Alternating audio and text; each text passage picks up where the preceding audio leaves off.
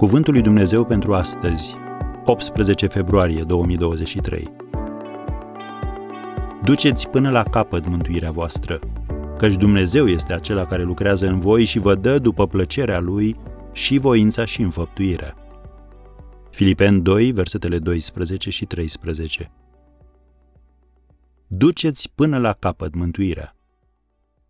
Scriind creștinilor din Filipii, Apostolul Pavel le spunea și ne spune aceste cuvinte.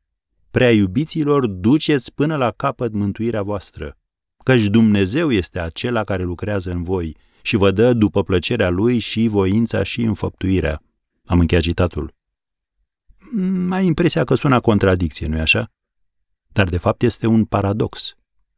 Filozoful, scriitorul, criticul și teologul britanic Gilbert Keith Chesterton a descris paradoxul ca fiind adevărul care stă în cap pentru a atrage atenția.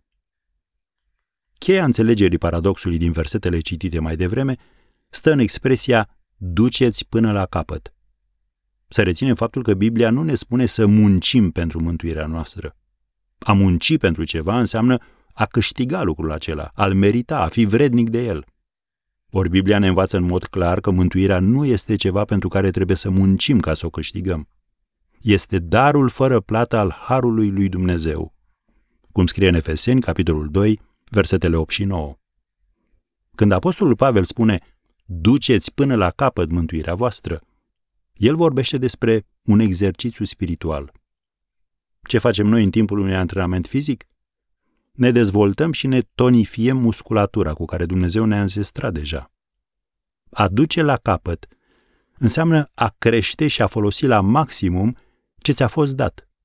Ceea ce vrea Pavel să spună aici este că trebuie să ne desăvârșim viața spirituală. Dumnezeu are partea sa în creșterea noastră spirituală și noi, de asemenea, avem partea noastră.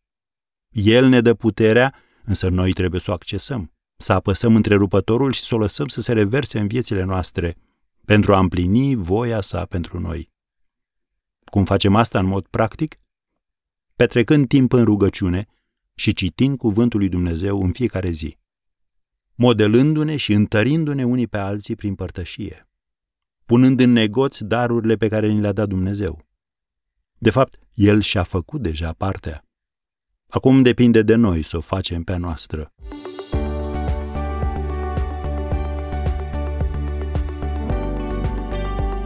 Ați ascultat Cuvântul lui Dumnezeu pentru astăzi rubrică realizată în colaborare cu Fundația SER România.